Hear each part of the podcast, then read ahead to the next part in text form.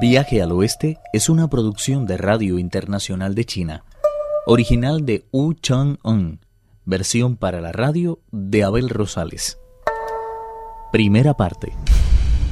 Cuando los diablillos llegaron a la cueva, contaron a los monstruos cómo fueron engañados. Maldita sea, eso es obra del peregrino Sun, que se hizo pasar por un inmortal con el fin de engañarlos. Ese mono tiene muchísimos poderes y una gran cantidad de amigos. Seguro que se ha servido de la ayuda de alguien para hacerse con nuestros preciados tesoros. Comprendo que quisiera escaparse de la prisión de rocas que le encerré, pero ¿por qué habría codiciar nuestro precioso tesoros? Tengo que capturarle de nuevo.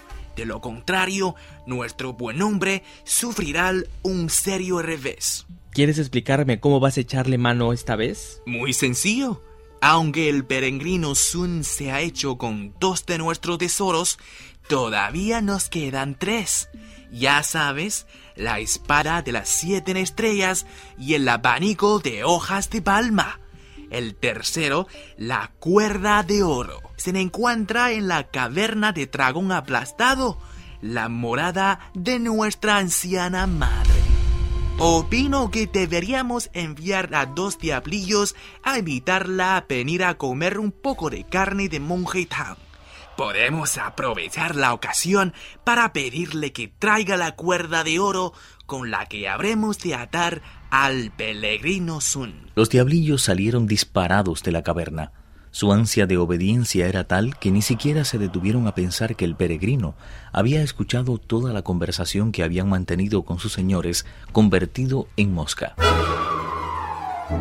Nada más verlos abandonar la cueva, el gran sabio remontó el vuelo y se posó en el hombro de uno de ellos. En un principio había pensado matarlos cuando se hubieran alejado tres o cuatro kilómetros, pero después recapacitó y dijo, No será muy difícil acabar con ellos pero la verdad es que no sé dónde vive esa anciana dama, que parece ser la dueña de la cuerda de oro.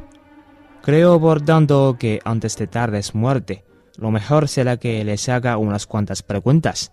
Zumbando como un moscardón, se adelantó a los monstruos unos cien metros aproximadamente, sacudió ligeramente el cuerpo y se convirtió en un pequeño monstruo con una gorra de piel de zorro en la cabeza y una túnica de piel de tigre. Haciéndose pasar por un diablillo más, se unió al grupo porque desconocía dónde estaba situada la morada de la madre de los monstruos.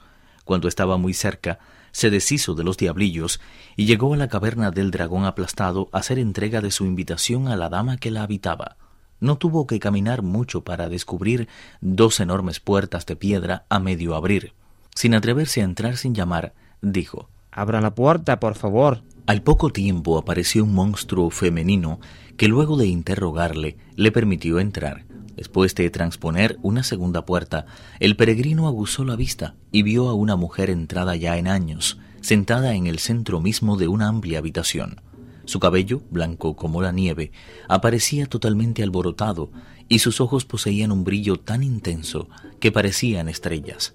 Su rostro estaba surcado por profundas arrugas y resultaba llamativa su casi total ausencia de dientes, pero era claro que su espíritu no había perdido ni un ápice de la viveza de la juventud. En la cabeza lucía un turbante de seda blanca, cuya belleza parecía competir con la de los pendientes que adornaban sus frágiles orejas. El gran sabio no se atrevió a entrar inmediatamente, sino que se quedó cabizbajo junto a la puerta, sollozando en silencio. ¿Por qué lloraba el peregrino? De rabia, de impotencia por la cantidad de sacrificios que debía aceptar para acompañar al monje Tang en su intento por conseguir las escrituras sagradas. Dando para un simple rollo de escritura. ¿Por qué tengo que renunciar a mi orgullo y postrarme ante un monstruo que no merece mis respetos? Si no lo hago, me descubrirá y todo el plan se vendrá abajo. En último caso, es la vida de mi maestro la que está en juego, y por saberla no debo ahorrarme ninguna humillación, por dura que pueda parecerme. Con enorme satisfacción, la anciana dama se dispuso a viajar hasta la cueva de sus hijos para disfrutar de la carne del monje Tang. En el camino, una vez más el rey mono hizo uso de su extraordinario dominio de la barra de hierro para matar a la anciana y tomar el hilo de oro. Es posible que esos demonios sean muy poderosos, pero ya tengo en mi poder a tres de sus más preciados tesoros. Haciendo uso de su amplio dominio de la magia, creó dos diablesas y él mismo se disfrazó de anciana y tomó asiento en la litera. De esta forma, prosiguieron el viaje como si nada hubiera ocurrido. Al poco rato llegaron a la caverna de la flor de loto. En cuanto los dos monstruos oyeron que había llegado la anciana dama, ordenaron preparar incienso, cosa que satisfizo enormemente al peregrino, que se dijo La suerte no me ha abandonado del todo. Ahora me toca a mí recibir toda clase de honores. Posiblemente no sea gran cosa, pero últimamente no es habitual que se incline ante mí un par de cabezas. El gran sabio descendió de la litera, siguió caminando con paso lento, imitando el modo pausado de caminar de la anciana. Dentro le estaba esperando un auténtico enjambre de monstruos de todas las edades que corrieron a darle la bienvenida batiendo tambores y haciendo sonar sus flautas mientras se elevaban volutas de humo aromático. Sin dejar de responder a sus saludos, el peregrino se llegó hasta el salón principal, donde tomó asiento mirando hacia el sur. Los dos monstruos se arrodillaron ante él. En ese mismo momento, Chupaché, que estaba colgado de una viga, soltó la carcajada y el Bon Socha le regañó diciendo: Esa sí que es buena. Te condenan a muerte y no se te ocurre otra cosa que echarte a reír como un loco. Si me río es porque tengo razón para ello. ¿No te parece? ¿Qué razón puedes tener en una situación como esta? Hasta hace un rato esperábamos con aprensión la llegada de la anciana dama porque eso iba a suponer nuestra muerte. Pero ahora veo con alivio que esa vieja no está, sin nuestro querido salvaje, nuestro Pimawen, por supuesto. ¿No te das cuenta de que esa anciana es él? ¿Cómo has podido reconocerle? Al inclinarse para devolver el saludo a sus supuestos hijos, dejó ver un poco de rabo. Solo yo he podido percatarme de ello porque estoy colgando más alto que todos los demás. Es mejor que dejemos de hablar y escuchemos con atención lo que dice. Tienes razón. El gran sabio convertido en la anciana diabla, sentado en medio de la sala, recibe la atención de los monstruos. Durante días enteros no hemos tenido oportunidad de cumplir con nuestros deberes filiales.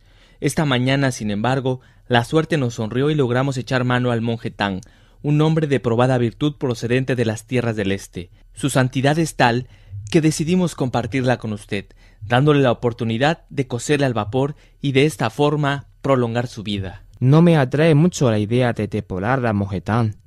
No obstante, tengo entendido que las orejas de su discípulo Chupaché son francamente extraordinarias. ¿Por qué no se las cortan y me las ofrecen como aperitivo, acompañadas de un poco de pino? ¡Maldito mono! Así que has venido aquí con el único propósito de hacerme cortar las orejas. Da gracias, da gracias que no digo en voz alta quién eres tú. De lo contrario, tu suerte no sería mucho mejor que la mía. Precisamente en ese momento regresaron unos diablillos que habían salido a patrullar la montaña e informaron a sus señores que el peregrino Sun había dado muerte a la anciana dama y que había adoptado su figura. Viaje al Oeste, uno de los cuatro grandes clásicos de la literatura china. Versión para la radio, Abel Rosales.